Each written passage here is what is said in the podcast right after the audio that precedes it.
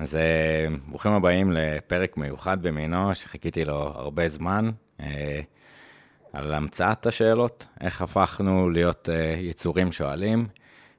פרק עם הפרופסור דניאל שין מילו, שזכיתי לשוחח איתו. הפרק יחולק לשניים, פרק בפורמט שאתם מכירים, ועוד תוספת של שיחה שערכנו, שיחה מקדימה.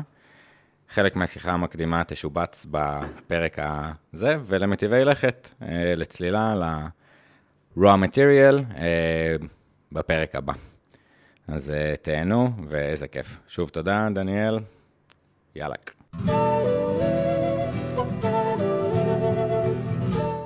אתם מאזינים ל"שאלה טובה", פודקאסט על שאלות, עם אסף פאול כהן. יאללה. ברוכים הבאים לעוד פרק בפודקאסט שאלה טובה, פודקאסט על שאלות עם אנשים שואלים. אה, בעצם מסע די ארוך שהתחיל אה, בניסיון להבין את ההתנהגות האנושית הכי מיוחדת, הכי מסקרנת, היכולת לשאול שאלות, אה, מה הופך שאלה לשאלה טובה, איזה שאלות אנחנו יכולים לשאול, ולנסות בעצם להבין בערך מסע אינטרדיסציפלינרי, כל פעם מכיוון אחר ונקודת מבט של מישהו או מישהי אחרת, גם בצורה מקצועית, אבל גם... מהנקודת מבט ההיסטורית האישית שלהם, על uh, מהי שאלה ומה הופך שאלה לשאלה טובה, ואיך אנחנו יכולים להיות שואלים יותר טובים בעצמנו. Uh, זה פרק uh, מיוחד מאוד, אני חיכיתי לו המון המון זמן. אני תקופה מסתובב בחנויות ספרים ושואל, יש לכם אולי ספר על שאלות? מסתכלים עליי ככה בהרמת גבה, ובספר של האורח שלנו היום מצאתי תשובה אפשרית לאחת השאלות ש... הכי סקרנה אותי, אה, מה הייתה השאלה הראשונה? אה, בכלל שאלה מוזרה בפני עצמה, ננסה להבין אה, מה זה בכלל אומר, והאם היה מצב על כדור הארץ הזה שלא נשאלו בו שאלות, אז איזה כיף. כהרגלנו, לפני שאני אציג אותך, אני אבקש ממך בבקשה לבחור מספר בין 1 ל-85. בחרתי 23, אני חושב. 23 קיבלת. נכון? רפרנס לג'ורדן? מה, ש... או... מה שכתבתי לך. כן. לא, לא. אתה רוצה את ההסבר מדוע 23? כן. הבת הבכורה שלי נולדה ב-1980, 23 זה 1, 9, 7. קלאסי. יש תמיד את ההסבר מתה על המספרים, ואחלה. אמ, אז אה, השאלה שלך היא, מה הקריירה החלומית שלך, גם אם היא מופרכת או מומצאת לחלוטין? וואו. אז אתה זוכר, אנחנו עוסקים במוח. Mm-hmm. שואלים אותו, כמו עם המלט, אני אומר שהמוח הוא כמו פריזמה, כן? נכנסת קרן אור, ויוצאות 17. זה מה שעושה המוח. זה מה שהוא עובד. מכניסים אליו פשטות, ואתה הכנסת הרגע למוח שלי פשטות. שאלה מאוד פשוטה. תחזור עליה, נראה כמה היא פשוטה. מה הקריירה החלומית שלך? נקודה. נקודה. בלי שום קשר לזה, היא מופרך, זה, mm-hmm. כבר, כבר התוספת הזאת נכון. מיותרת. אתה רואה, כבר המוח שלך הוסיף זנב. זה מה שהוא עושה. זה העבודה שלו. כי, תכף ניכנס לזה, או עכשיו אפילו, מסיבות פרה-היסטוריות, מכיוון שניצחנו במלחמת הקיום, בזכות המצאת המחר, אולי נסביר את זה אחר כך, מיליארדים של נוירונים שבמוח שלנו, ובעיקר מיטב, הקרם דה לה קרם, כמו שאומרים צרפתית, האליטה של הנוירונים שלנו, זו, האליטה, זו שאפשרה לנו לנצח במלחמת הקיום, אין לה מה לעשות יותר. היא אפשרה לנו, כן, לנצח. מה זה לנצח? לנצח, שיהיה לנו קודם כל אוכל. Mm-hmm. מקום לגונן לעצמנו, לנצח חיות אחרות. עכשיו, החבר'ה האלה, הנוירונים האלה, זה מה שהם עשו. לפני 60, 50, 40 אלף שנה. ואז הם ניצחו. החל מ-30 אלף שנה לפני הספירה, לפני, זאת לפני, לפנינו, הם התחילו לחסל, כל מקום שהם הגיעו, חיסלו את החיות הכי מסוכנות והכי גדולות. איפה הממוטות? איפה, כן? כן, סייבר טוס. אי אפשר, להם. אין, אף אחד לא, והם חיסלו את האדם הנאנדרטלי, הם פשוט היו אקס, כן, אקסטרמינטור הגדול, האמיתי. הם ניצחו. ולאט לאט הניצחון הזה התבטא בדרכים יותר ויותר מתוחכמות, שאני קורא להם האצלת סמכויות.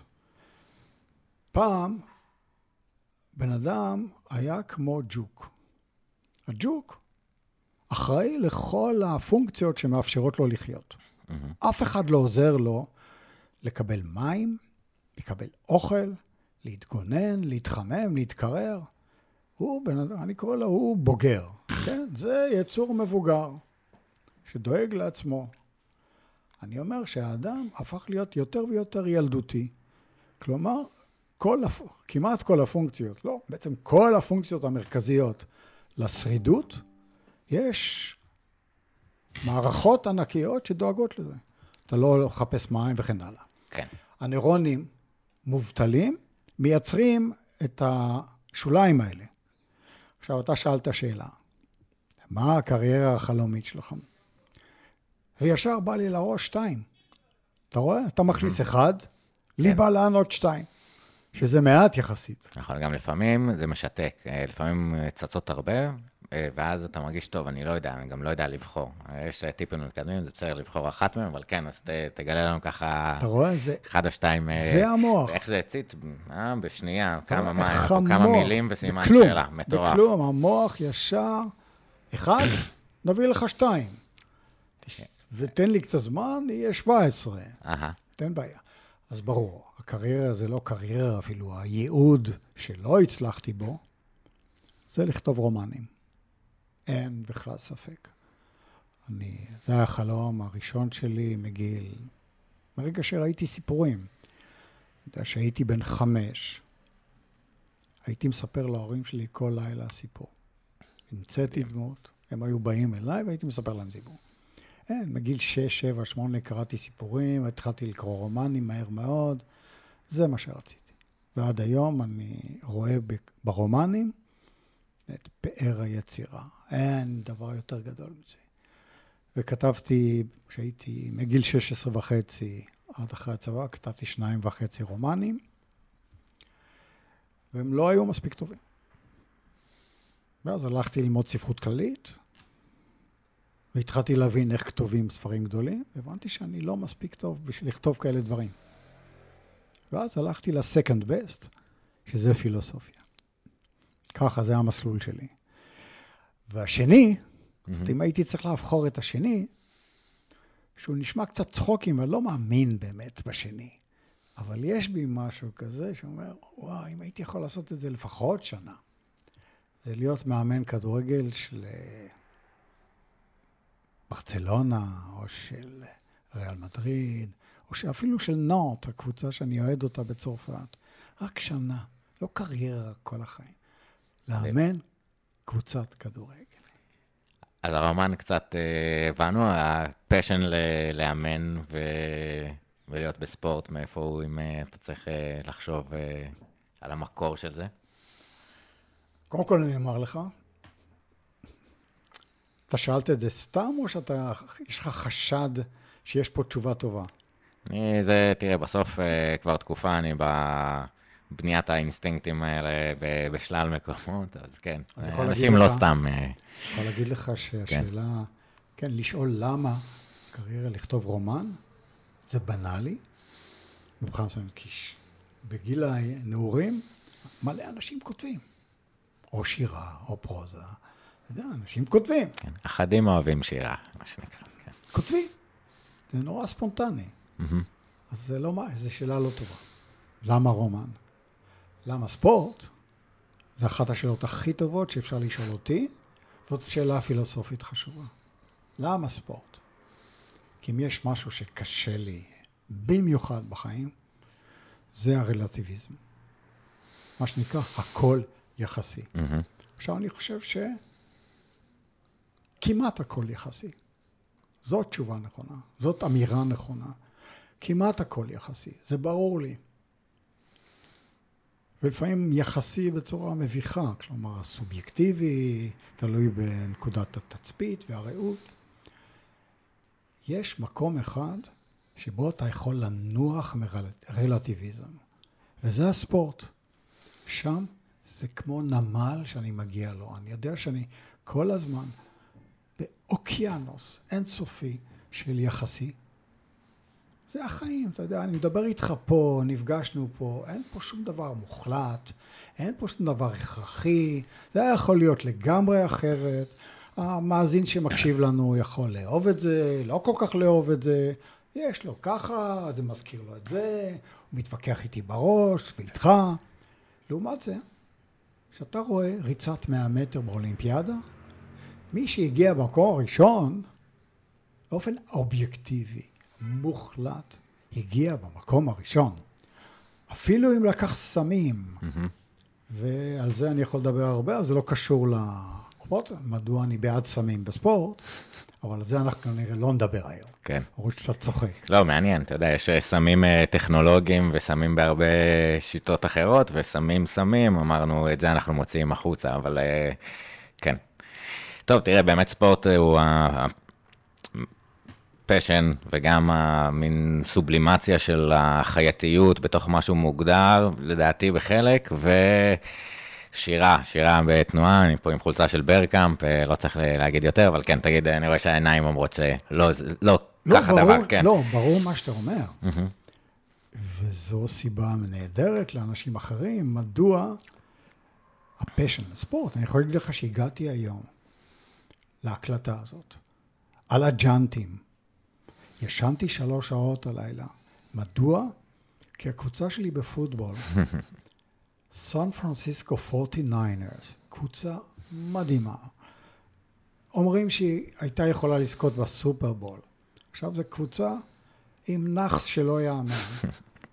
הם איבדו את הקווטרבק הראשון במשחק הראשון, את השני שלהם במשחק השישי, את השלישי איבדו הלילה. זה חצי הגמר באליפות ארה"ב, שזה אליפות העולם. הכניסו את הרביעי, לא היה להם שום סיכוי לנצח.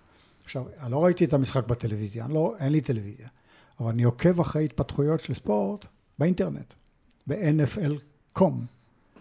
ואני רואה איך הם מובסים לאט לאט, לאט לאט, מפסידים הקבוצה המדהימה הזאת, כי אין להם סיכוי, אתה, בלי הקווטרברג אתה לא יכול לנצח. אז הלכתי לישון באחת. בארבע התעוררתי לבדוק מה התוצאות של המשחק השני.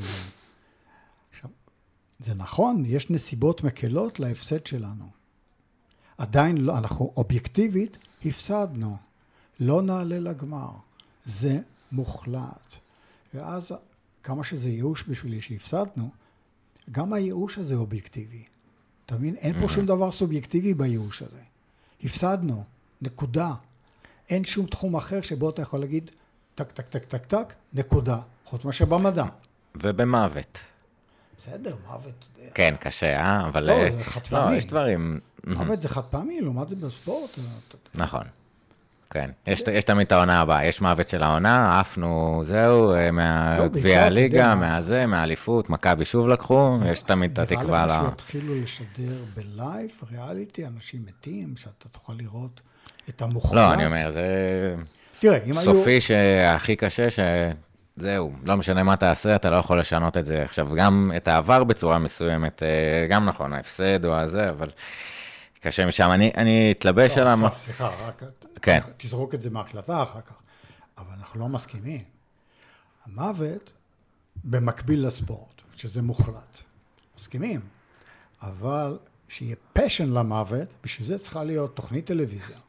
כן. שמראה גוססים בשעתיים האחרונות שלהם, ואז אני אהיה נוכח במוחלט, אני אראה את המוחלט. מישהו שעובר, זה בינארי. חי, מת. מה שאני אוהב בספורט, זה בינארי. סוף כל סוף יש בינאריות. אפס, אחד. שמע, כן. פתאום החיים דיגיטליים, בספורט. אחרת הם אה, אנלוגיים ואפילו יותר גרוע.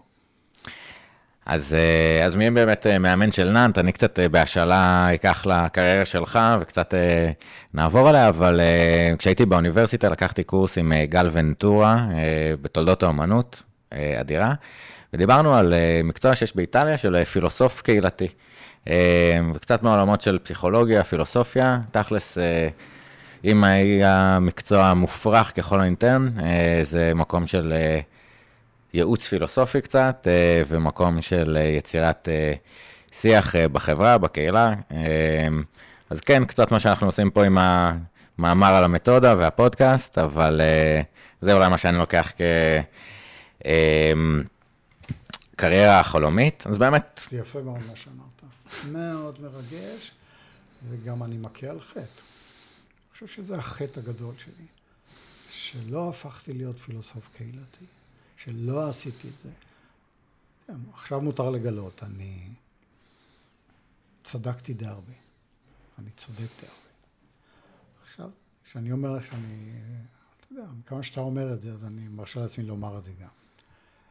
עכשיו, אני צודק בדברים שהם אה, עקרוניים לכל אדם, נוגעים לכל אדם. ואני לא עושה מה שסוקרטס עשה. סוקרטס, שהוא מורי ורבי, ו... כן, הוא המורה, אבי הפילוסופים.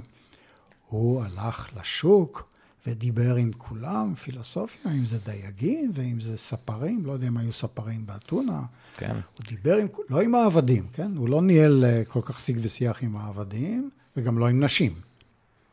אבל כל אדם בן חורין, לא משנה מי הוא, אם הייתה לו השכלה... עכשיו, זה אני עושה נורא בקטנה. יודע, כן.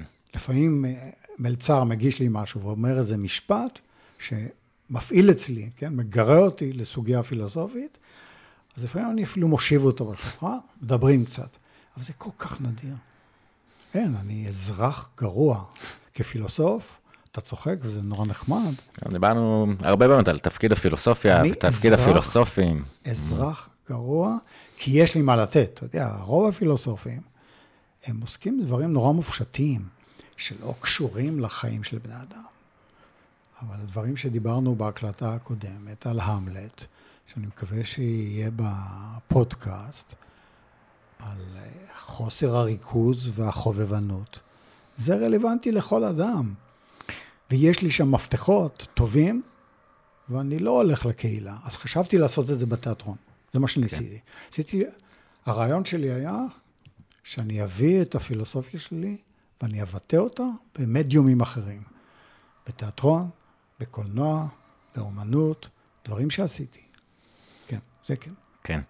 מדהים, ואתה יודע, יש גם שאלה שאני מאוד אוהב ב-85 שאלות, של באיזה אומנויות אתה מבטא את עצמך, או כיצד אתה מבטא את עצמך, אז באמת העולם הספרותי, קולנועי, פילוסופי עשיר, והמון מדיומים שאתה יכול אה, להתבטא דרכם. אה, אני קצת באמת במקום שלה לצייר פה במילים, אה, ודרך הפודקאסט איזשהו ניסיון לה- להפיץ את האור, אבל אני אומר, האור הופץ.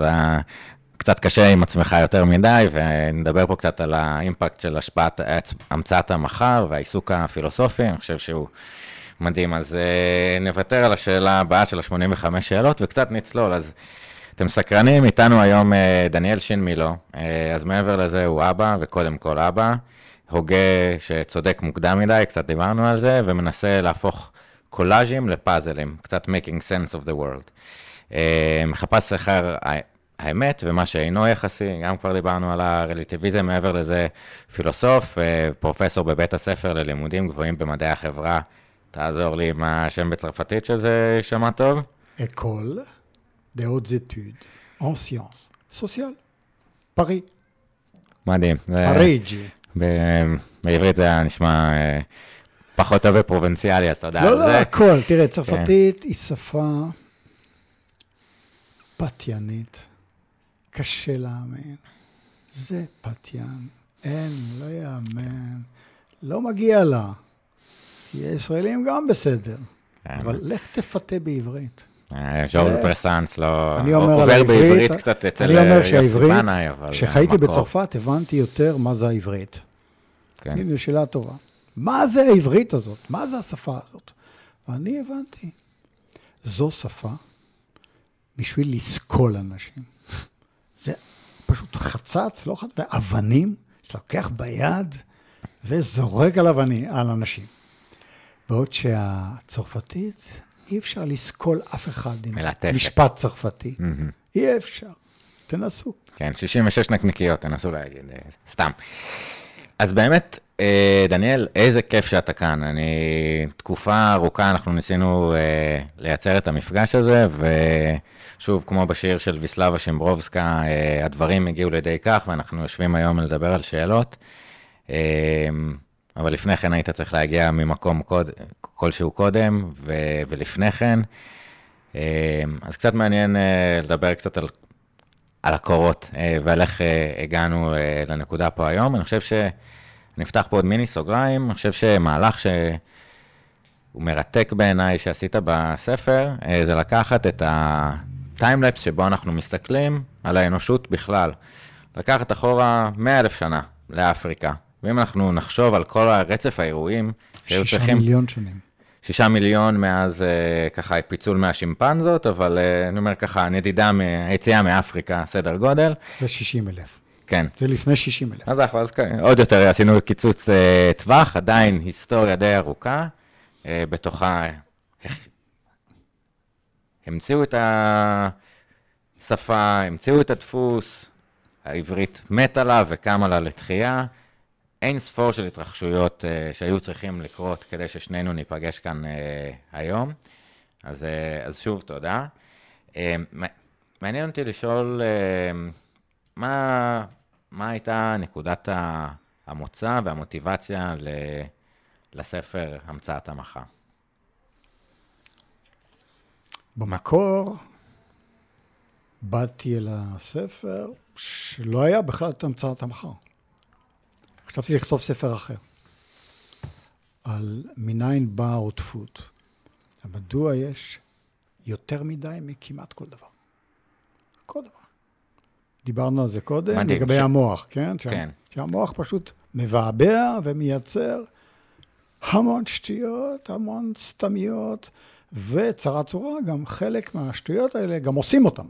כן. מילא אם זה רק היה מילים, mm-hmm. יש לזה ביטויים סומטיים בעולם, יש לזה תופעות. אתה אומר שטות, אחר כך אתה מקיים את זה.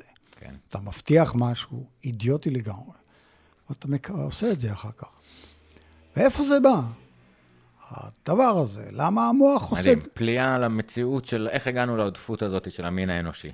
פליאה, זאת המילה, פליאה, ששאלת, מניין באה השאלה הראשונה?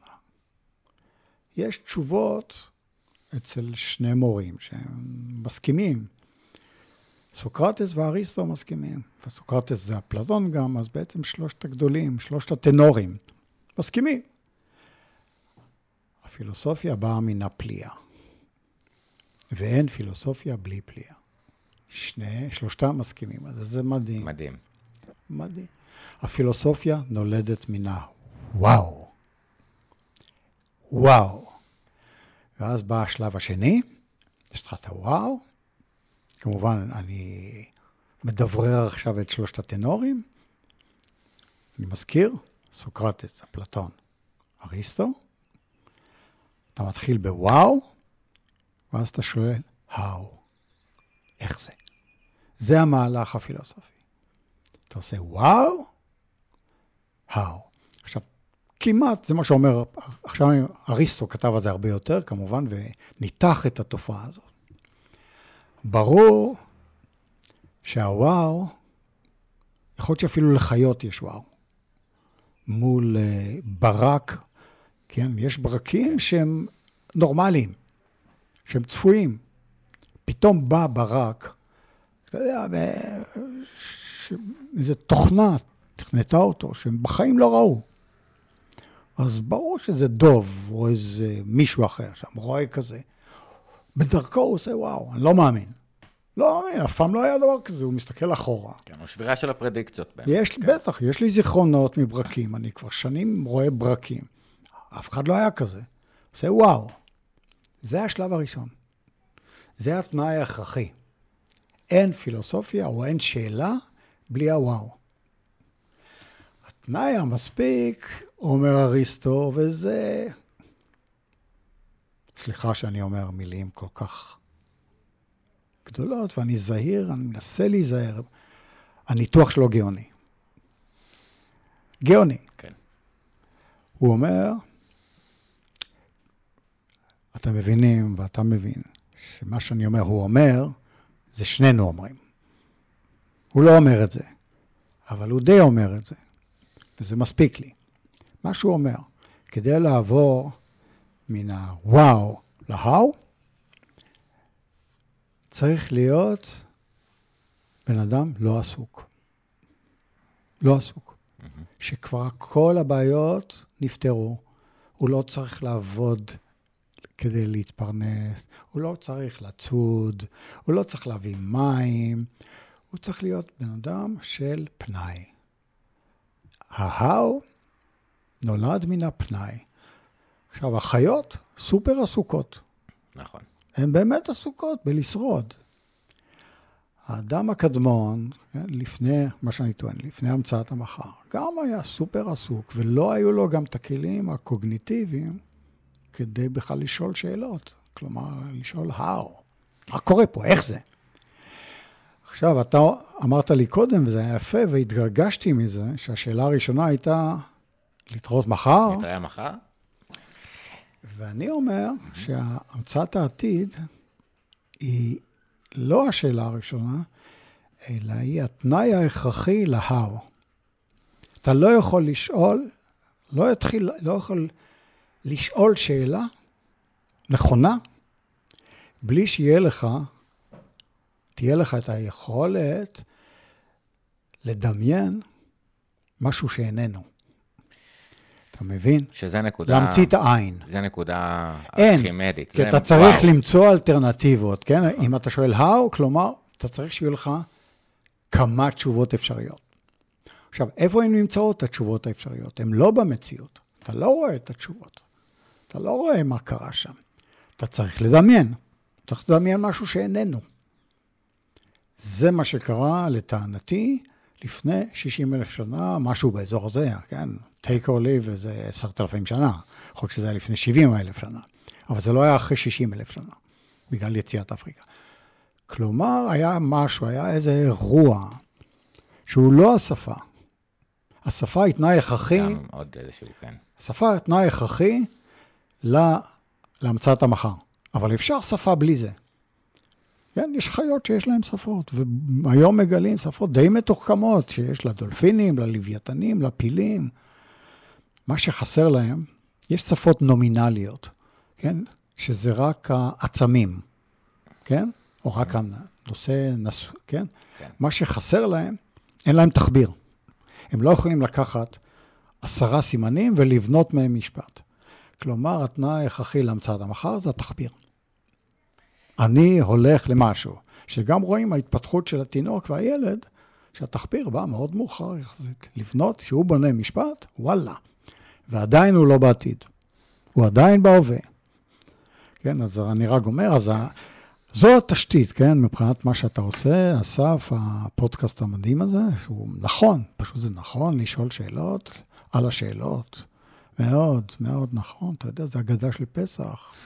באמת, ארבעה, כן. ארבעת הבנים שואלים, האגדה מתארגנת סביב זה שארבעה חבר'ה יושבים ושואלים שאלות.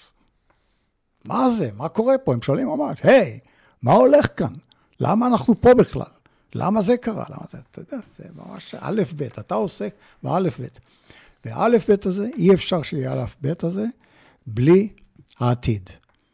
ועתיד חשוב לו התחביר. אבל עדיין, תחביר הוא תנאי הכרחי לעתיד, אבל לא תנאי מספיק. הייתה פה קביצה קוונטית מן השפה לתחביר, ומן התחביר לעתיד. שזה באמת יציאה מהמציאות, שאולי אפשרה לנו את הניצחון הזה, ואני רוצה רגע להתעכב ושננסה לשיים את הסביבה הזאת, כי היא נקודה מטורפת בזמן. אני מסתכל על שאלות מהרבה כיוונים, גם באמת השוואה בין בעלי חיים לבני אדם, ואולי האם בני אדם הם היחידים ששואלים שאלות. אנחנו רואים שקופים, גם שיודעים שפת סימנים ותחביר, לא שואלים שאלות, אבל אולי באמת זה המחסום של התחביר ומדהים. עוד uh, הבדל שאנחנו רואים בין יצורים שהם אפילו נקרא להם בני אדם, אבל לא שואלים שאלות, זה ילדים ותינוקות. זאת אומרת, uh, בכלל תקופה מרתקת של ה-infants או infants, וזה מה שאי אפשר לדבר עליו, וחוסר היכולת לדבר, והקיום הזה שהוא כמו הנכדה שלך עם המצאת המחר, לא יודעת את המחר, והיא כשאר בעלי החיים. אמ, והנקודה הזאת של, אה, שוב, לפני, אה, נגיד, ניקח 200 אלף שנה כזה, כנראה שגם לא התקיימו שאלות. ופתאום אנחנו לא רואים את התקיימו. הרצף לא יכול, ואני... משאלות של אה, למה המקור... אני אספר לך אחר כך, סליחה שאני קוטע אותך, כי זה מרתק, שאני מראה בספר, בהמצאת המחר. כולם מכירים את הכלים האלה שהם המציאו, צור, כן, והם מצאו אפילו אש. החבר'ה האלה בסך הכל, אתה יכול להגיד, בשני מיליון שנים, הם המציאו כמה דברים. מה שאנשים לא יודעים, הם חייבים, חייבים לדעת כי זה דדוקציה בכלל. כל המינים האלה שהיו להם כלים, נכחדו. Mm-hmm. היה להם אש, נכחדו. במקביל, החבר'ה האלה, השימפנזים, בני הדודים האלה, לא היו להם כלים, לא היה להם אש, לא נכחדו. זאת אומרת, אלה שגשגו, ואלה נכחדו. של זה אני מדבר בהמצאת המחר, ומדבר בספר החדש שלי גם בגודינף, אבל בצרפתית גם. אבל מה שמעניין לענייננו לגבי העתיד, וזה מוכיח עד כמה לא היה להם עתיד, כן, הם המציאו דברים. מעניין. אז יכול להיות שהיה להם איזה משהו עתידי, כן, כדי להמציא. אבל עדיין, מה שקורה, הם כמובן שהם כולם היו על סף הכחדה. יודעים את המספרים שלהם. החבר'ה האלה היו לא יותר, הומו ארקטוס המפורסם, אומרים שהמקסימום שהוא הגיע זה 70 אלף איש. 70 אלף ארקטוסים. היו לו אחלה כלים. מיליון, לפני מיליון שנה. יש איזה אתר שנראה כמו מחסן של כלים. אותו כלי בדיוק לפני מיליון שנה ולפני 200 אלף שנה. Mm-hmm. הוא לא שיפר אותו בכלום, למרות שהוא הלך, הוא היה במצב של על סף הכחדה. כאילו, יצא לו, התפלק לו איזה כלי, אבל הוא לא יכול לדמיין אלטרנטיבה לכלי הזה, זאת אומרת, לשפר אותו. בשביל לשפר משהו, אתה צריך שיהיה לך דמיון של משהו שאיננו, אחרת לא תעשה את זה. אז הוא היה תקוע, היצור הזה, שכל הזמן הרגיש שתכף זה נגמר, לא הצליח לדמיין אלטרנטיבה לכלים האלה. מספיק לראות את האתר הזה, אני לא זוכר איך מבטאים את זה, ואתה רואה מחסן, מחסן של כלי, כלים כאלה, שהם בול אותו דבר במשך כמעט מיליון שנה. הוא לא פיתח אותם. זה כאילו האייפון אחד היה מיליון שנה. בלי שתיים, בלי שלוש, בלי ארבע. משוגע לגמרי. Good enough. ואז, לפני 60 אלף שנה, משהו קרה, ופתאום אתה רואה שהכלים מתפתחים כל הזמן, ומתחילים לצייר, ובונים קברים, וזה, פתאום יש איזו יצירתיות. עכשיו, בשביל יצירתיות, בשביל ליצור משהו, אתה צריך לדמיין אלטרנטיבה למציאות. ואלטרנטיבה למציאות זה העין. אני אפילו חשבתי לקרוא לספר הזה, המצאת העין. האדם המציא את העין כי אין עין בעולם. אין. תראו לי איפה יש עין. המוות זה לא עין, עדיין לא, נשאר נכון. מישהו. זה עין במובן שאנחנו מרגישים שהוא איננו, אבל יש פה. אני חושב שזה זה באמת, זה לא. באמת הקושי הקרדינלי אולי שהיה לי פה, של באמת איך יצאנו מהכבלי המציאות. וכדי לשאול שאלות, אתה צריך שיהיה לך כמה סוגי תשובות. עכשיו, אם אתה בתוך מציאות אחת, יש לך רק מציאות אחת, ורק תשובה אחת. אז אני, אני אקשה, ככה באמת משאלת תם, אה, יש לך רעיון מה אפשר את היציאה מהמציאות הזאת, המצאת העין? מה קרה שם? אין לי שום מושג. אה, מסקרן לאללה. זה באמת קביצה קוונטית. קוונטית, מטורף. כאילו... ראית איך אני קורא לאירוע הזה? אני קורא לזה The Small Bang. אז יש את הפיצ... ביג בנג. כן. איך בעברית? אה, המפץ הגדול. אז יש את המפץ הגדול לפני... ארבע ומשהו מיליארד? לא, לא. אה, ארבע עשרה, נכון. 14 מיליארד שנים. והמפץ הקטן, על אמת, המפץ הקטן זה המצאת המחר. הרבה, הרבה צניעות יש פה בתיאוריה שלי, ואני עומד מאחוריה. כי זה פעם ראשונה, כן, לחשוב על הכל הפעם ראשונה, זה מדהים, הלא. כולנו אומרים פעם ראשונה, כן, מישהו נפגש, כן, בגיל 30, מתאהב במישהי. מתאהב במישהי. Mm-hmm. עכשיו, היו לו קודם חברות, לא... ויש לו איזה ערגה לומר, זה כאילו הפעם הראשונה, נכון? כן. כאילו אני בתול. אמנם היו לי קודם, אבל זה בעצם הפעם, את האישה הראשונה. עכשיו, האדם, כמות הפעם הראשונה האובייקטיבית, לא הסובייקטיבית הזאת, את הפעם הראשונה, כמות הפעם הראשונה שהאדם מציע, העצה הזה של כמות הפעם הראשונה לקוסמוס, זה במיליונים. יש מיליוני בכורות שהאנושות מעלה כל הזמן, מעלה כל הזמן. ואני אומר שכל הבכורות האלה נולדו מדבר אחד ויחיד, היכולת לדמיין את מה שאיננו. וזה העתיד. אנשים מדברים על חץ הזמן, ויש לי פרק קטנצ'יק על חץ הזמן. עבר, הווה, עתיד. אין חץ זמן. אין דבר כזה. זה פיקציה. כן. כי העבר וההווה ישנם, או היו. העתיד איננו. איך אנחנו יודעים את זה? כי משפט על העבר, העבר, סליחה. משפט על העבר, נגיד, אתמול ראיתי את אלי. זה משפט שיש לו ערך אמת. מה זה ערך אמת? שהוא אמיתי או שקרי. שאנשים אומרים, לא, יש כל מיני וריות, כל אחד והגרסה שלו לגבי העבר.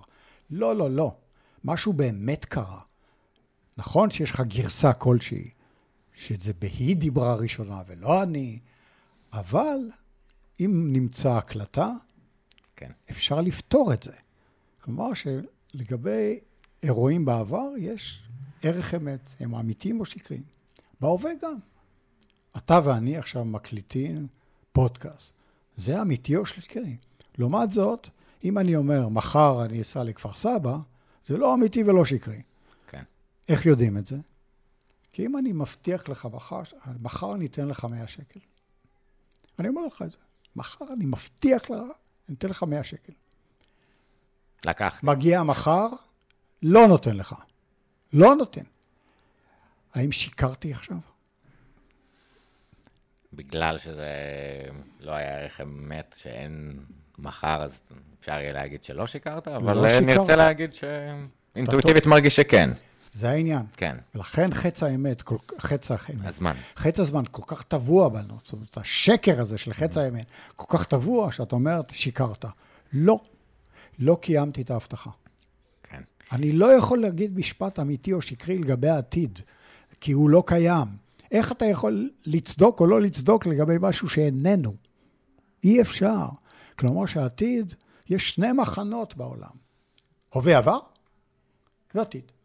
ואין ביניהם, קוראים לזה בפילוסופיה, אין קומנסורביליטי.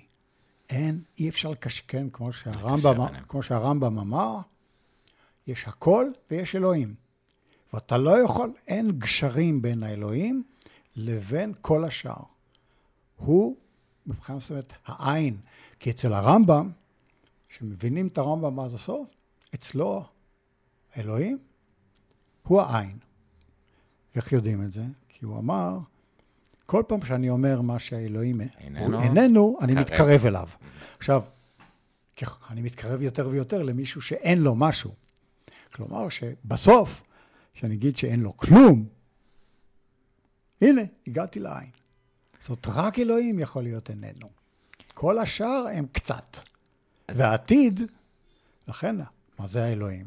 זה המצאה של משהו שאיננו, ואתה ממציא אותו. צריך, בשביל להמציא, את- בשביל אלוהים צריך המצאת העתיד. המצאת אלטרנטיבה למציאות. אתה לא יכול אחרת. יש משהו שלא רואים אותו, שזה... זה, מדהים. כן. אני, אני חושב שגם יש פה באמת... הכל בא מפה. סליחה שאני אומר את זה.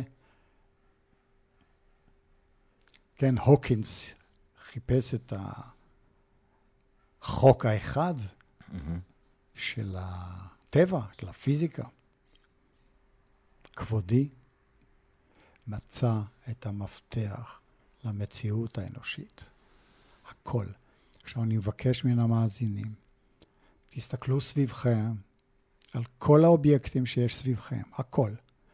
דלת, שולחן, כורסה, כוס, פודקאסט שאתם מקשיבים. כל האובייקטים האלה שקוראים לה ארטיפקט, כולם נולדו מן העתיד. כלומר, שמישהו שייצר אותם, בנה תוכנית של ייצור, גם בנה תוכנית כמה אני יכול לייצר, היה דדליין, כן, הדדליין זה אחד מן היצרנים שהכי מייצרים עודפות. כן. כי אנחנו, אני פעם אמרתי, אם רוצים להילחם בעודפות, מסיבות אקולוגיות, כי יש יותר מדי וזה מזהם, צריך לחוקק חוק שאסור דדליין. תאמינו לי שאף ספר שלי כמעט לא היה נגמר אם לא היה לי דדליין.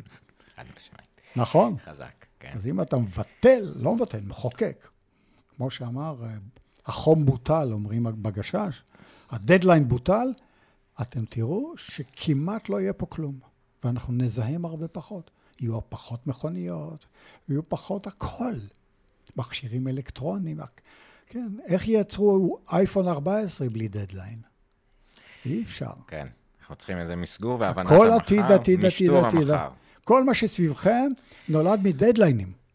אני, אני כן רוצה לנצל את ההזדמנות ו- ולהגיד גם, באמת, דיברנו קצת על המצאת האל מתוך האין, אה, שזה לדעתי חזק מאוד, ובכלל ה- אולי המקום של אה, הרצון ל- למצוא הסבר לעולם מסביבנו, ואיזשהו רצון אה, כזה, ובסוף אנחנו ראינו בהתחלה הסבר לאש מפה מתאוס, ולמה יש אה, זה, איזשהו הסברים אה, מטאפיזיים אלוהיים כאלה של אה, הקיום. אה, ואני מאוד מאוד אהבתי בספר, ובכלל בתפיסה, אה, גם uh, קצת באיזשהו רמיזה ל- לניטשה שדיברנו קודם, uh, של uh, אלוהים מת במדע המשוגע, uh, וב... אה, כאילו, אוקיי, אני אשאל על המקום של אה, דרווין בכתיבה. זאת אומרת, אני הרבה... אתה מוכן שאני אקדים משהו קודם? בהחלט. אה, שהזכרת את פרומטאוס? כן. כי זה אחלה סיפור. פרומטאוס ותיבת פנדורה. זה סיפור שממש נוגע בול במה שאנחנו מדברים עליו.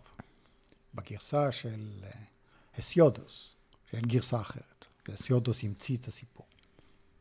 לא היה קיים קודם. פרומטאוס, מסיבות אה, שונות, הביא את האש לבני אדם. עכשיו, כבר אש, לא צחוק. זה לא הברק. בשביל לקחת, לשנע אש, צריך כבר שפרומטאוס יוכל לדמיין את האין. זה ברור. הוא הביא את האש לבני אדם. אנחנו מדברים כאן עכשיו על המוח, איך המוח מתחיל לייצר עוטפות. אתה זוכר? מהמם. שאלת השאלות שלי שתכננתי לעשות את הספר עליו, ובעצם המצאת המחר, בעצם זה הספר שמסביר את העוטפות, את ה-too much. יש לי אתר שנקרא too much.us, אתה יודע? אה, לא, נשים בלינק, ניכנס. זה מוזיאון אה, על טו... יש שם, too much dot us. יש שם מדהים. שירה, שיר שכתבתי, שיר בפרוזה, מתורגם ל-14 שפות. 14, העוטפות, כן? אני עושה אתר שנקרא too much, ומתרגם אותו ל-14 שפות. יותר מדי שפות, סתם. אז פרומטאוס מביא את האש לבני אדם. ואז אומר הסיודוס, עד שהיה להם אש, הם היו צריכים לעבוד 360 ומשהו ימים בשנה, כדי לשרוד. יש להם עכשיו אש, הם יכולים לעבוד יום יומיים, יום בשנה, ויתר הזמן להתבטא. ואז הם מתחילים להיות דומים לאלים. כן? האש, בגלל זה האש הופכת אותם לדומים לאלים, הבטלה. הפנאי, מדהים. תאר לעצמך, כן. הפנאי, עכשיו צריך להשיג, ואז עושים, מביאים לחבר'ה, כאיך מוציאים אותם מהפנאי, שהם לא יעשו כלום, איך, הם לא, איך לעשות שהם לא יהיו אלים, שהם יהיו בכל זאת בני אדם, כי אנחנו לא רוצים אלים, כן. חצי, יהיו חצי אלים. מביאים להם את תיבת פנדורה, ובתוכה יש, כן, פנדורה סקרנית, פותחת את התיבה, יוצא הכל. הכל, הכל, הכל. ואומר סיודוס, מה יוצא שם? בעצם ריפוי בעיסוק. יוצאות שם מלא בעיות, כן? כל הצרות יוצאות משם, ועכשיו הם התעסקו בזה. והוא גם מדגיש, פנדורה עצמה זה אישה, הוא מסביר, הנשים נורא אוהבות מותרות. כלומר, עכשיו הם יעבדו בשביל להביא מותרות לנשים. להביא להם בגדים ועדיים ותכשיטים והכל והכל. איזה מהלך, איזה מהלך. מדהים. אני, אני חושב שהמקום של כן, העודפות... הולדת הבת, הבטלה והריפוי בעיסוק. זאת אומרת, איך המוח עכשיו יבעבע, מכיוון שאין לו מה לעשות, כי ניצחנו במלחמת הקיום. בזכות המצאת המחר, ניצחנו במלחמת הקיום. התחלנו להיות בטלנים. ואז אסיודוס אומר, היה צריך להעסיק אותם. הבאנו לו עם בעיות, הבאנו לו עם צרות. לכן הספר שלי גם מתחיל בקשר הגורדי, ככה אני מתחיל את הספר. יש איזה מישהו, מה זה? למה צריך להביא כזאת בעיה? שאי אפשר אה, לפרום, להתיר קשר. מה זה? אבל כולם נורא אהבו את הקשר הזה. כולם באו. זה ריפוי בעיסוק. כן, שאלה טובה, בעיה טובה. היה לך חבר'ה נפלא, ואז בא אלכסנדר מוקדון, וכולם עושים ממנו הילולה, וואו, איזה גיבור. לא, היה, זה מעשה אנטי-סוציאלי, זה אזרחות רעה, כי הוא לקח לחבר'ה בעיה. זהו, נקווה שלא נפתור פה, נשאיר אה, כמה סימני שאלה כדי שלא נפתור את, אה, לגמרי את מושג השאלה ונשאיר אותה חיה, כי באמת אה, שאלה עם תשובה היא הופכת אה, מאובנת ו- ולא קיימת, זו נקודה מאוד מאוד חזקה. אני חושב שהמקום של העודפות, וגם אה, דן בן אמוץ, אה, ישראלי, דיבר על המקום בטבע של הוכחת עודפות והטווס עם הזנב המוגזם הזה שלו, והקרניים להרשים את ה... אה, את הנקבה כדי שנוכל אה, להתקדם. ואני חושב שזה זה יפה, זה מחזיר אותי פה לנקודה שרציתי לגעת ב- בדרווין. אתה יכול לספר קצת על התהליך של אה, הסתכלות על דרווין כנקודת אה, אה, משען אה, ארכימדית כזאת, של, שממנה יהיה אפשר להתחיל? למה דווקא... למה דווקא אני עם דרווין? כן, מדוע את הספר, את המצאת המראה, פרסמתי ב-2009, שזה 200 שנה להולדת דרווין. כלומר, היה פה הומאז' מאוד רציני לדרווין, שחשוב לי, בין היתר, בגלל שהוא גם טעה. כמו שאני אומר. יכולתי לכתוב ספר, שכותרת, גם אמרו לי שזה היה מחקר הרבה יותר טוב. דרווין צדק לפעמים. כזה דרווין צדק, פסיק, לפעמים. זה קרה לו. רוב הזמן הוא טעה. אבל איך הגעתי לדרווין? הגעתי פעמיים לדרווין. ב-1979 הייתי סטודנט עדיין, ולמדתי ספרות כללית, ונורא השתמשו באבולוציה וברירה טבעית, ואבולוציה בעיקר, שכדי לשרוד צריך להשתנות. זה קונבנציה אינסופית. קשה להאמין על... אין קונצנזוס יותר גדול מזה. אתה חייב, מי שדורך במקום, נסוג. נכון? כן. אתה או חייב- לא, כן. אתה חייב לממש את הפוטנציאל שלך, אתה לא יכול להישאר רק עם הפוטנציאל, וכן הלאה. מה זה, למה שולחים ילדים בבית ספר? כדי שהם ישתנו לטובה, אבל שישתנו קודם כל, שלא יישארו אותו דבר. יש אלרגיה לסטגנציה אצלנו. ואז קראתי קצת דרווין, ומכיוון שאני איש מחאתי, נגד, כיוון שבחוג שלי לימדו עד כמה בספרות, אם סופר אה, ממחזר את מה שעשו לפניו, הוא יעוף. כן. בשם הברירה הספרותית. ואז קראתי דרווין, את אה, מוצא המינים. מוצא המינים, כן. קראתי את מוצא המינים, 79.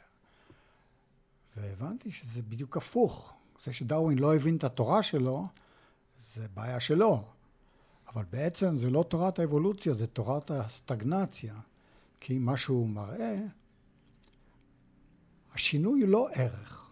נכון. השרידות היא ערך. נכון. עכשיו, כמו שאומרים בכדורגל, שאתה זוכר, יקר לי למדי, הרכב מנצח לא מחליפים. עכשיו, בטבע, כל מה שסביבנו עכשיו, אם הוא חי, סימן שהוא הרכב מנצח. בדיוק. אין. אין הרכב מפסיד, אנחנו לא רואים. הרכב מפסיד זה מי שלא שורד. לא, לא כאן לספר את הסיפור. הוא her לא story, נכון, כן. הוא לא פה. לא כתבו את ההיסטוריה. עכשיו תסתכל סביבך, או במו הבנים, שנראה. תסתכל, תסתכל סביבך, הכל עובד. כן? הכל, הכל עובד. הסרפד עובד, והג'וק עובד, והאדם עובד, וכולם, ומה- באמת, הפיל עובד, הממותה לא עובדת, כי האדם עובד יותר מדי טוב. בין היתר. אז אמרתי, בסך הכל המצב הדיפולט, הברר, כן, איך אומרים בעברית? הברירה... אה, מצב... ברירת אה, המחדל. כן. ברירת המחדל בטבע, שזה עובד. עכשיו יש את ה... כן, אם זה עובד, אל תקלקל. אותו דבר. זה עובד, אל תשתנה. למה לך להשתנות? כלומר שהאינטרס המרכזי בטבע, ואחר כך מצאתי, כשנכנסתי לביולוגיה כמו שצריך, 15 שנה הייתי עם הביולוגים, והבאתי להם את הרעיון הזה, שבעצם זה תורת הסטגנציה, ולא תורת האבולוציה. ואמרו לי, וואלה, וואלה, אתה יודע, זה וואו ולה, כן. לא סתם וואו. באמת, מעניין, וואו ולה, יחד וואלה. זה נכון. והראיתי, יש יצורים כן, שלא השתנו מיליונים 400 שם, וזה ההצלחה. 400 מיליון שנה. נכון, ברגע שאתה משתנה... ורק או- חסר לך, לא, אם זה עובד, עכשיו הכל עובד, ולפעמים זה משתנה, למה דברים משתנים? אז אה, טוב, אני, מה שאני לקחתי באמת מדרווין, גם מדהים, ויש עבודות של אה, וואלאס ואחרים דומה על הבנת המציאות. אכן טעה לפעמים, ובעיית האלטרואיזם שדיברנו עליה בפרק עם אה, ארנון אה, לוי, של למה אנחנו רואים פעילות אלטרואיסטית, גם בבני אדם, אבל גם בחיות, אם זה survival of the fittest, מה אתה מרוויח אם אתה מאבד כשירות, כל מיני דברים, אבל מדהים היכולת להסביר את העולם אה, בצורה תער של אוקם קצת, וגם המציאות היא מה שיש. קצת אה, דיברתי קודם בזה על ניטשה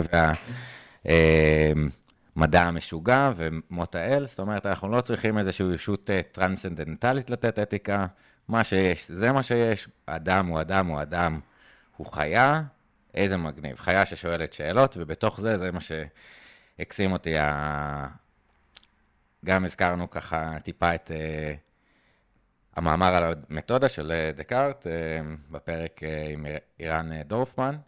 Uh, והוא מספר, וזה מדהים, כזה, רגע, אני רוצה רגע להבין, ושוב, פה זה מסע מטורף, להבין למה בן אדם הוא יצור עודף שמייצר עודפות, או מהי השאלה הראשונה, או איך אנחנו יכולים לבסס את המדעים. שאלות גדולות ומלחיצות, ואומר, נלך על דרך האמצע, לא נלך לשום דבר אה, קיצוני, אה, ובאמת, על למצוא את הנקודה הארכימדית הזאת, אז אה, שוב, הפנייה לטבע, להבין מעבר למנהיגות ולהבין את השאלות, אז דרווין מדהים, ונשים אה, ברפרנס עוד שיר של ויסלבה שימברובסקה, על...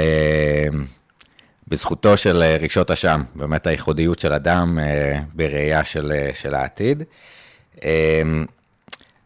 אני, אוקיי, אני אחבר לשאלה שכתבת, ואני חושב שראוי רגע להתעכב עליה.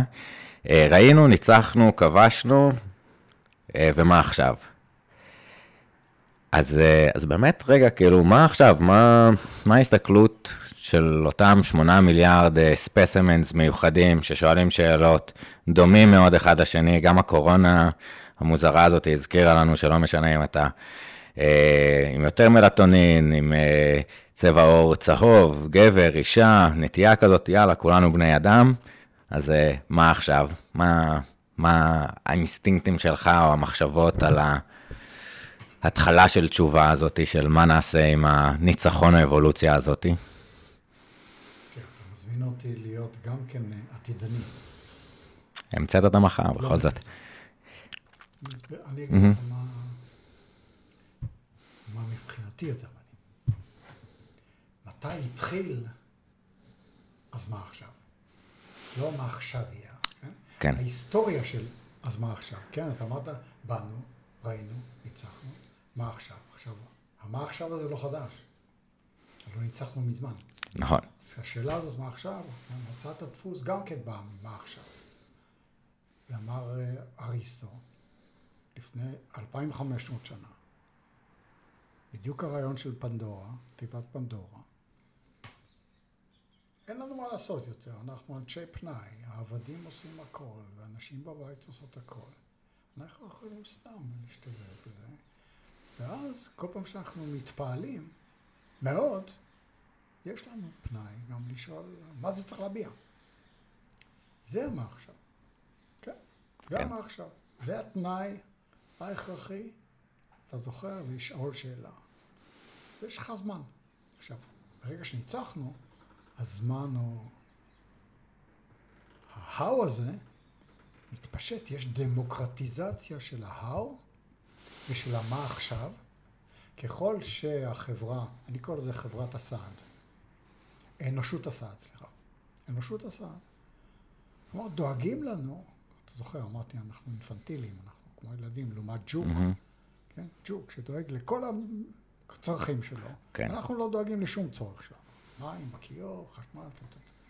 במכולת, קונים חלב. כן. בעצם, מבחינת ההישרדות הדרוויניסטית, אנחנו לא עושים כלום. שגם באמת, אבל זה דורש אה, גם משהו שדיברת עליו, על הלא ברירה טבעית, אלא התמיינות והתמקצעות טבעית. זאת אומרת, כדי שאנחנו נוכל להיות אה, בפנאי מסוים, צריך שמישהו יתמקצע בדבר הזה של זה מה שהוא עושה, שיהיה לנו מים, שיהיה לנו אוכל ושיהיה לנו... אבל, אבל אני מקבל. ימצא חן בעיניך, למרות שקראת את זה, אז אתה יודע, אני אזכיר לך.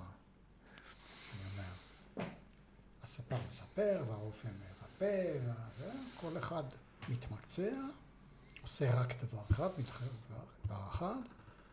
כל השאר נהנים, כן? זה, הספר נהנה מהרופא וזה, כיוון שיש להם המון פנאי, הם בעיקר מתנסקים בלממש את האני. שזה הדבר, כן, המצאת האני, שכמובן בא, אתה לא, לא מתעסק באני אם אין לך פנאי. אתה צריך בשביל זה בכל זאת, ומימוש האני וכן הלאה. אני קורא לזה תעשיית האני. ותעשיית האני זה תעשייה בטוח הכי פורחת, בזכות זה. כן? זה תוצר לוואי. שוב, כן. מה עכשיו? אני. אתה אומר, מה עכשיו? זה שם. עכשיו, כשמישהו מצייר במערות, לפני 30 אלף שנה, היה לו כבר פנאי. אחרת הוא לא היה עושה את זה. עכשיו, בשביל לצייר על המערות, הוא צריך לדמיין משהו שיהיה על המערות. כלומר, הוא כבר נהנה מהמצאת העין. אתה מבין? כלומר, מה עכשיו הזה, זה לא מה הולך להיות עם ההתחממות הגלובלית. ואני יכול להגיד לך, לבשר לך, לשמח אותך, הפרק האחרון של הגרסה הצרפתית, שעליה אני עובד עכשיו, Good enough, נקרא ערכים מסוכנים מהמצאת המחר להתחממות הגלובלית. זה מה שאני עושה. זה פרק מאוד פוליטי, חדשני, שלא עשיתי אף פעם, מפחיד אותי אפילו. לא כתבתי, אני, אתה יודע, פוליטי, ישר זה לא בינארי. זה כן. כן ולא, זה לא הספורט. אתה יודע, זה יותר מדי עם רלטיביזם יש. ואני נכנס לשם בכל זאת, כי המצב כל כך חמור. המצב חמור בישראל, אבל זה לא מדברים עכשיו, כי זה לא הנושא. אבל הפלנטה הזאת מצב רע מאוד. והטענה שלי כמובן, שאם לא הייתה המצאת המחר, הפלנטה הייתה בסדר גמור. לא הייתה נכון. שום בעיה. נכון, אנחנו הכנסנו... אני- ממוטות, אתה יודע, ממוטה כן. זה גדול, שחמישה אנשים, כן, אבל- חמישה אנשים רואים ממוטה ומדמיינים, שמע, הם קטנים, מטר ארבעים, מטר שישים, כי הם היו יותר קטנים מאיתנו. הם מדמיינים. שהם בכלל יכולים להרוג דבר כזה. יודע, הם כן. התחילו... עכשיו, הם לא זיהמו, מה שאני טוען, רק אני רוצה שאתה רוצה להגיד משהו, אני אגיד רק משפט אחד. עד 1760, והמצאת הקיטור, לא הייתה סכנה לפלנטה. כמו שאני טוען בטקסט שכתבתי, Innovate and Die, ההשקה של אייפון 14, השקה, זאת אומרת, כל הייצור הזה והחררה מסביב, ההשקה של אייפון 14 זיהמה יותר את כדור הארץ מכל הטכנולוגיות כולן שקדמו, של הרומאים, של המצרים, של היוונים. כל הזיהום הזה, עד המצאת הקיטור, זה שטויות. כלומר, כל השטויות האלה שהמוח מייצר, הבעבוע הזה, כולל פילוסופיה, לא מזהם. זאת המצאת המחר הייתה בסדר. עד שהמציאו את הקיטור. ואז פתאום היכולת הזאת לדמיין את העין התחילה להרוס פה את כדור הארץ. כן. אני אני אתן פה שתי... אנחנו נלחמים בעתיד. עכשיו השאלה היא הגדולה ששאלת בעצם, מה עכשיו? שאלה אחלה, אני יודע. זאת אומרת, יש תשובות שהן בינאריות, אבל הן מופרעות. צריך להכריז ג'יהאד על העתיד. העתיד שהיה בעל הברית הכי גדול שלנו, כדי לנצח במלחמת הקיום, וגם לעשות את החיים שלנו נורא מעניינים. באמת, כן. הפודקאסט הזה נורא כיף. באמת, יש לי פרק בספר שנקרא החיים זה פיקניק, כיוון שדואגים לנו כל דבר. החיים נורא קלים בעצם. גם למסכנים היום, החיים יחסית קלים, יש להם בכל זאת חשמל בבית, ו- וטלפון סלולרי. אתה יודע, יש להם מכוניות, או אם לא מכוניות, יש, יש, אפשר לזוז ממקום למקום. החיים זה פסיכי, כמה שהחיים קלים עכשיו, באמת, והכל בזכות העתיד הזה, אנחנו חייבים לו כל כך הרבה. כן. אבל עכשיו זה התגבר. ב-1760 הוא התחיל, היה ככה שינוי. שהוא התחיל להיות האויב של הפלנטה ושלנו, וזה עבר האצה אקספוננציאלית של סכנת העתיד ב-20 השנים האחרונות. עכשיו, איכשהו צריך להטמיע, להטמיע, וזה מה, זה, שואלים מה עכשיו, מה עושים? זה חינוך. זה חינוך. צריך להכניס למערכת החינוך תובנה של הילדים שחדשנות הולכת לגמור את כדור הארץ. כן. זה האויב הכי גדול, חדשנות, הצורך שלנו לחדש גם, אתה יודע, גם בפודקאסט הזה, לחדש לך. העניין הוא שיש תחומים שמזהמים, אתה ואני, שאני מחדש פילוסופית, לא זיהמתי כלום. אני כן. בסדר. יש מקצועות? אני, אני, אני רוצה לקחת את זה... המדע נורא מזהם. חד משמעית, וכאילו הוא הדבר הכי... אחד המזהמים הכי גדולים זה המדע. אחד הדברים, ה... נכון, אה, ובכלל, אתה יודע, גם אפשר לדבר על אה, מזהם, ויהיה פה יותר חם, וימסו, אה, כן, קרחונים, ויהיה קשה לאט-לאט, וגם כאילו עוד נקודה קצת מנחמת, אבל גם קשה, אחרי האנושות כנראה שיהיה כדור הארץ, אם לא לגמרי נפוצץ פה את הכדור, ויהיו ממוטות, וכמו שאמרנו, היצורים ששרדו ישרדו אחרי השינוי הזה, אז זה דבר אחד.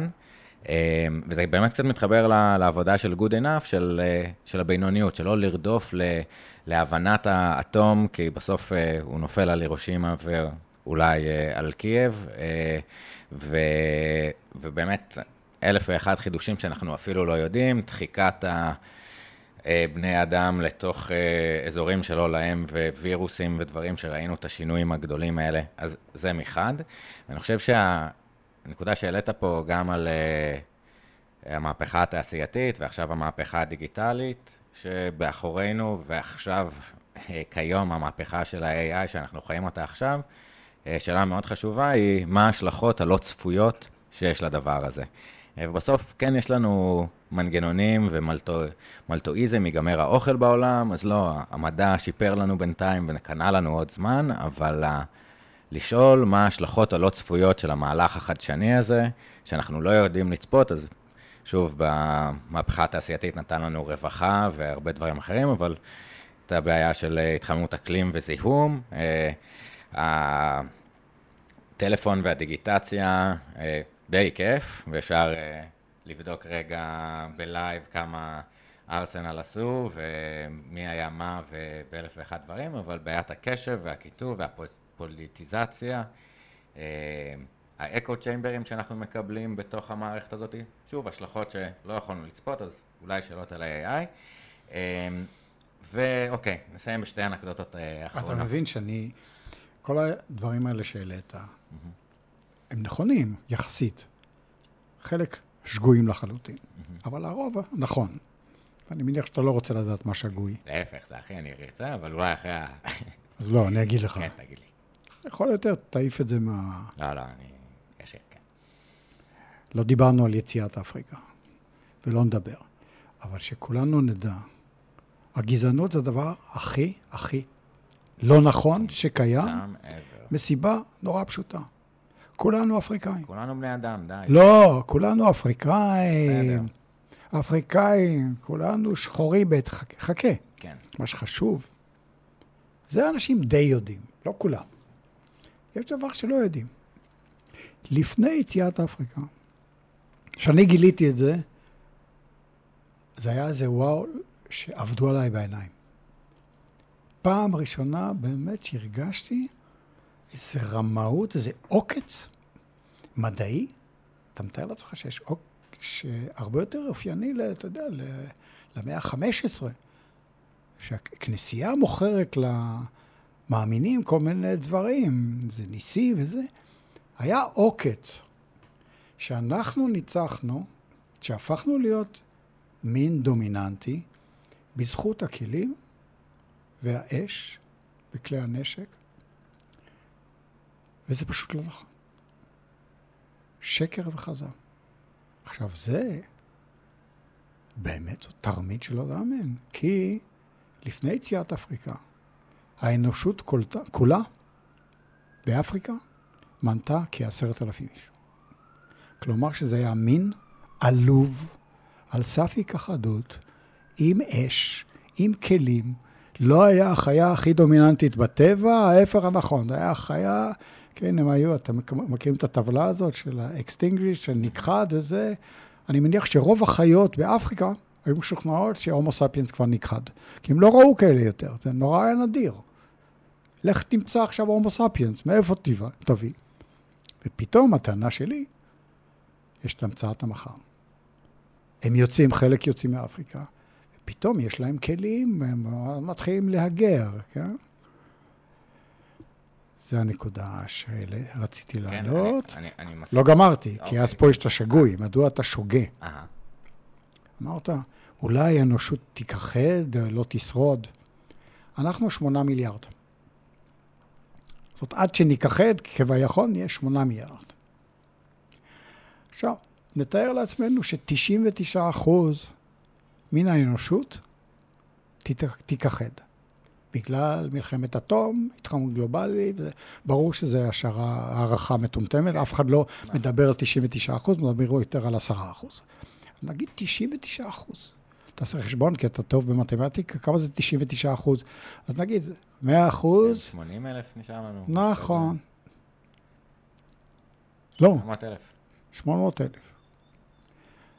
עכשיו, אנחנו יודעים, כן, ויהיה הרבה יותר, כן, בגלל- תדמיינו, כל המק... אם תהיה סכנה, אם תהיה סכ- לא, קשה להיפטר מהקוף החכם. אם תהיה. סכנה, יבנו מלא מקלטים אטומיים ושרביים, וכן, ויצליחו בלי לנסוע למאדים, יצליחו להציל מיליונים, מיליונים, שיחיו שם במקלטים האלה במשך 10-15 שנה, יהיה להם מספיק אוכל, והם יצאו.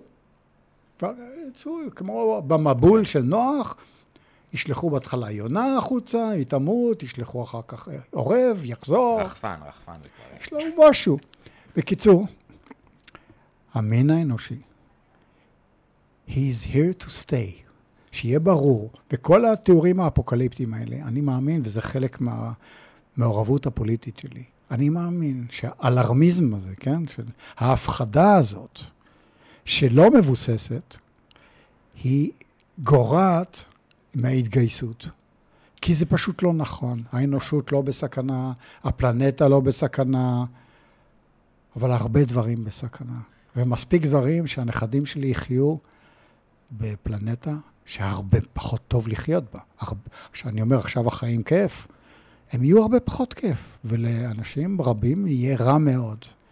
הם לא ייכחדו, אבל יהיה זוועה. והם יהרגו אחד את השני כי לא יהיה להם אוכל. אתה מבין? שגוי. נכון. וחשוב נורא להגיד את זה. אז אני מקבל, זה באמת אמרתי באופציה אחת, והאופציה השנייה שאנחנו כאן to stay. אה, המקום אולי שהוא מאתגר את היכולת הישארות בכדור הארץ, וכנראה אני מסכים עם זה שלך שאנחנו לא נגיע לקצה, אה, זה כן השאיפה ליותר, אה, ויש המון גם הומוביליס והומונואידים אחרים שחיו מיליוני שנה בבינוניות. אז ה-longevity אולי הוא לא בא מה-excellence, אלא מהבינוניות, וזה נמתין קצת ליציאת ה- הספר בצרפתית והפרק הבא uh, לחדד. לא, זה קיים. כן. אה, לא, לא, זה לא קיים, זה באנגלית. הכניסה האמיתית שלי לביולוגיה, וגם להיכנס בדאווין, זה ביקור, יש לי, מסור, הייתה לי מסורת בסמינר שלי, יש לי קתדרה בבית הספר ללימודים גבוהים. כל שנה יש יציא, כמו ילדים, הייתי מוציא אותם לאיזה פעילות בפריז. עכשיו, פריז, יש הרבה. לקחתי אותם לגן חיות. וכל סטודנט היה צריך להכין עוטפות על חיה מסוימת. וסטודנטית אחת נהדרת, פולניה, הביאה אותנו לג'ירפה, וכולנו חשבנו שהיא הולכת לספר על הצוואר. לא. היא דיברה על הרגליים של הג'ירפה. והיא אמרה לנו משהו שהייתי באמת פה פעור, ואז הבנתי שדרווין צודק לפעמים, וטועה הרבה. היא אמרה שהג'ירפה תמיד עומדת. כלומר שהיא ממליטה בעמידה. הג'ירפון שוקל 70 קילו.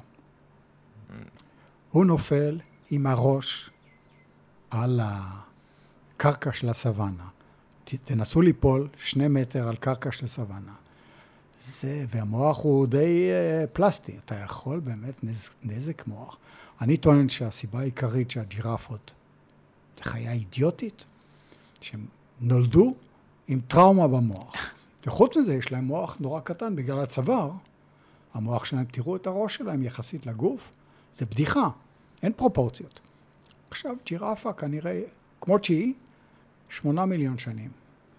אני אמרתי, זה לא בינוני. מבחינה הנדסית, אם היה מהנדס שעושה כזה יצור, היו מפטרים אותו, היו יורים בו. ההנדסה מאחורי הג'ירפה זה בושה וחרפה. הברירה הטבעית, אם יש דבר כזה, פישלה קשות. וזה עובד, זה לא בינוניות, אתה שומע? זה עולב. אבל הג'ירפה זה עולב הנדסי שהוא שוס הישרדותי. כלומר, good enough ומטה. כן. אז נכנסתי לביולוגיה.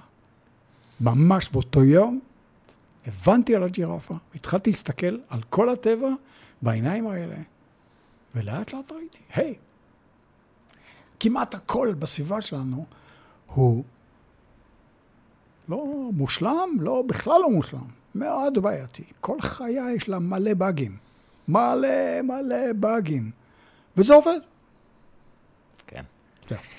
אמ, אז, אז באמת, אה, ככה, לקראת הסוף, דיברנו על המסע באמת פילוסופי, מדעי גם, קצת שונה משאר הספרים, אה, אולי באיזשהו מקום, אה, אה, המצאת המחר. לי זה היה באמת איזשהו מזור, אה, פליאה קשה של מה הייתה השאלה הראשונה, והיכולת אה, לזה, אז שוב, אה, תודה.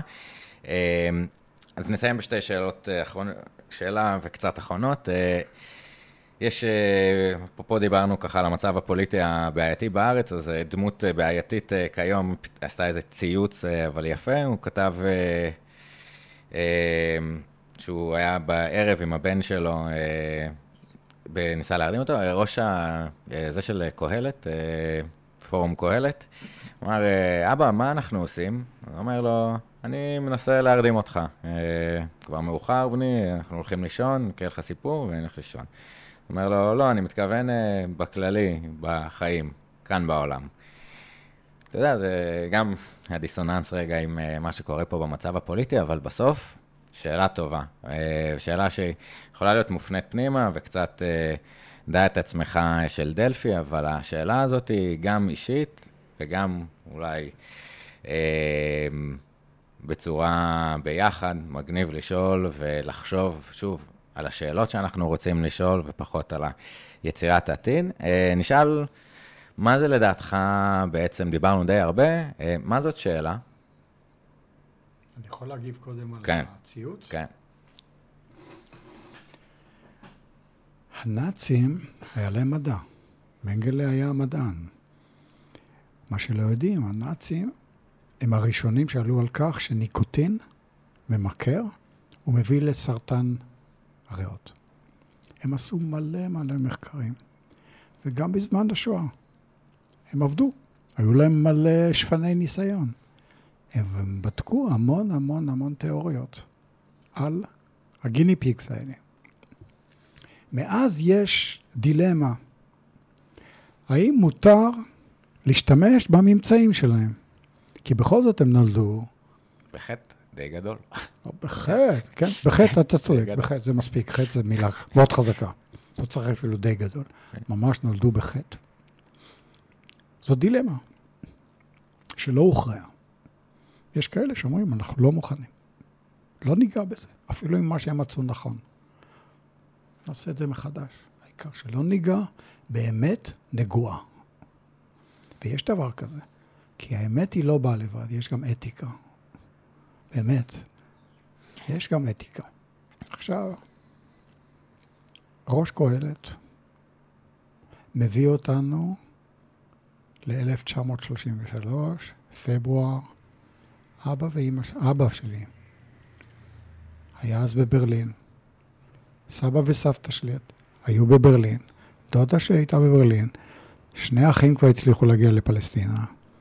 בפברואר 33, היטלר, עוד לא היה לו רוב אפילו. הוא הצליח להתארגן כדי לחוקק את חוק ההסמכה, שהוא בול, אם קוראים את חוק ההתגברות, זה אחד לאחד חוק ההסמכה. אני דברים שאומר, כן. זה שמכונן את הנאציזם בישראל, זה נגוע. אפילו אם הוא עכשיו יגיד משהו, הוא ימציא את הגלגל. הוא, תראי, אם הוא, תראה, אם אני... הוא ימצא מזור לסרטן של אנשים שאני אוהב, אני אשתמש. זהו, uh, אבל הוא לא ימצא, הוא לא מחפש. אני מסכים, זה לא המקום של אד הומינום, ובכוונה רגע הוצאתי את הזה. אמנם לא עשיתי לייק לציוץ הזה במקום האתי שאמרת, אבל אני חושב שיש פה איזשהו מקום של אמת אוניברסלית, או איזושהי תהייה, ויפה ההשוואה אה, האם משתמש בה או לא. אה, אז, אז נכניס כאן אה, עוד את השיר האחרון של ויסלבה שימרובסקה אולי לזה. אני מאוד מאמין ב... כן, שאלת שאלות, אבל ב-doing good. כאילו, יש uh, חיפוש של uh, מהו הטוב, ודיברנו על הרבה פילוסופים, אז קאנט uh, פשוט דיבר על uh, רצון פנימי לעשות טוב. הכוונה הטובה היא טובה בפני עצמה. אז יש uh, uh, את השיר של ויסלבה שמרובסקה על... Uh, כמות אה, מסוימת של אה, שרירים וכמות מסוימת של עצמות, אני כל פעם שוכח, יכולה לכתוב את מיינקאמפ או את פו הדוב. אה, ובתוך זה אולי ננסה פשוט לעשות קצת יותר פו הדוב ופחות מיינקאמפ, אה, פחות למקומות הקיצוניים ויותר עשיית הטוב. ואני חושב שהמסע, השיחה הזאת עם פילוסוף ש... שלא רק כותב על פילוסופים, אלא עושה פילוסופיה ומתעסק בפילוסופיה, העלינו פה הרבה מהשאלות ה... המעניינות והחשובות אה, אה, שיש, ואולי שדרכן נוכל לעשות פה קצת יותר טוב. אה, נסיים בשתי שאלות, אחד... חכה, חכה, חכה. כן. השיחה בינינו באמת הייתה מאוד יפה. אני חושב, מבחינתי, המאזינים, המאזינים. פה זה לא ספורט, כן? אין פה מקום ראשון או 17. מבחינתי, שיחה מדהימה. אבל היא כלום לעומת מה שאמרת בסוף. עשה את הטוב. אין, אין. מה שאמרתי לגבי ה... האמת הנאצית, שהיא נגועה, לא רוצה אותה. בכל זאת, באמת, אני מכור לאמת. מכור מגיל אפס. חולה אמת. אבל אני גם מתייחס לאמת, בניגוד לאסף. אדם נורא יקר לי, אימא שלי, בשבילה האמת זה לא הערך עליון בכלל. ממש לא. בשבילה היו כל כך הרבה ערכים אחרים. שמחת חיים. טוב. ואז הבנתי שאנחנו, יש מזימה של חולי הטוב, אה, האמת, הצלחנו לשכנע את כולם שזה ערך נורא גדול. אני מרגיש יותר שזה תחביב של משוגעים לדבר. לעומת זה, הערך של טוב חייב להיות אוניברסלי. מי שלא הולך אל הטוב, הוא ממש בעייתי. מי שלא הולך אל האמת, הפסד שלו. אתה מבין? כן. הפסד שלו. מי שהולך אל הטוב, הפסד של כולנו. הבדל קטן. כן, אני כן חושב אבל שאם אנחנו נזנח את הפרויקט של הבנת המציאות והבנת האמת, חטאנו למוסד הזה שהקמנו כ, כבני אדם, וזה מושג חשוב שהוא תחת איום גם ברמת ה deep fake ובוטים, ולפני ה-AI ו-Chat GPT, וצריך לעמד על אה, רגליים, קתדרות אה, אחוריות כדי לשמור על... המסע הזה לאמת. כן, אבל זה מיעוט, אבל, מיעוט אבל, קטן, כן. נתעסק בזה. אבל גם הטוב, אסף. גם הטוב הוא בעייתי, אם הוא קולקטיבי או אבסולוטי. אה, ויש משהו פרטיקולרי בטוב, דווקא אולי מהמקום של קאנט, לא איזה אה, טוב אובייקטיבי, אה, תועלתני כזה, שאפשר לחשב שהוא אפס או אחד. כי אז הגענו בסוף היטלר, אני די נגדו, הקקי הקטן הזה, אבל הוא רצה לעשות טוב. היה להם איזשהו חזון לא של עולם שהם רצו לייצר. יכול להיות במקומות אחרים, הרצון לטוב אה, אבסולוטי, שאתה פוגע באחרים, לגביו צריך להיזהר, ויצירת טוב מוסכם וטוב אישי, פרטיקולרי, אני חושב שזה ככה קצת יותר אה, אז רק הכיוון מש- שלי. עכשיו אני מבטיח, אנחנו בפינג פונג אה, של לא, אני מבטיח לב הדברים, משפט הכי. קצר. כן. כל הזמן הזכרתי את המורים הגדולים שלי, סוקרטס וכן הלאה. ויש עוד מורה אחת, סבתא שלי, אישה שהייתה מאוד חולה, חולת נפש, הייתה מאושפזת, עברה לובוטומיה, באמת, אבל בין אשפוז לאשפוז היא הייתה בסדר יחסית.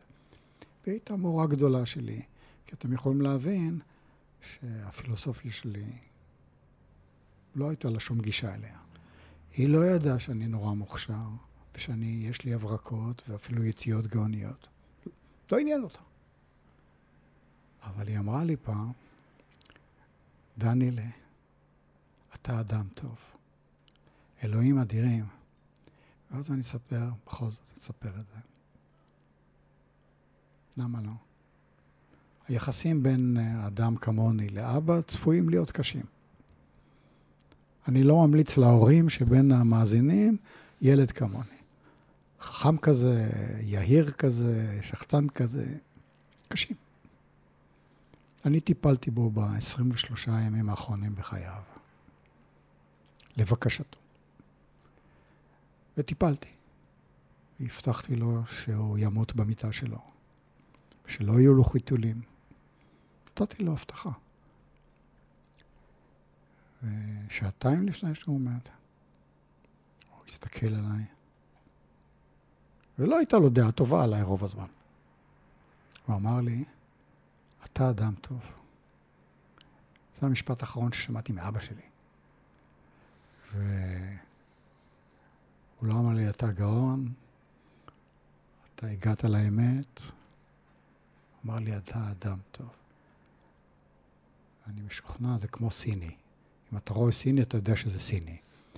אם אתה רואה טוב, אתה יודע שזה טוב. אי אפשר לטעות. וואו. אה, עוצמתי, ואיזה איזה מתנה, ואיזה זכות לכיבוד הורים, ואיזה זכות לעשות את העטיפה ואת הקשירה הזאת. אה, מרגש ברמות. אה, מי שלא היה בסיטואציות כאלה, אולי קשה לו להבין, אבל אין הישג יותר אה, גדול, לדעתי, מאשר אה, להיות משמעותי לאנשים הקרובים אליך שהם צריכים, אה, ולעמוד בהבטחות, וכן, המעבר של המוות הוא קשה, ולאפשר אותו בצורה מדהים, ולקבל את המתנה הזאת. מילים, שלוש מילים, כמה, כמה עוצמה. אני אוותר על השתי שאלות האחרונות, אה, ואני אגיד תודה. אה, נתראה בפרק הבא. תודה לך. אסף. תודה, אסף.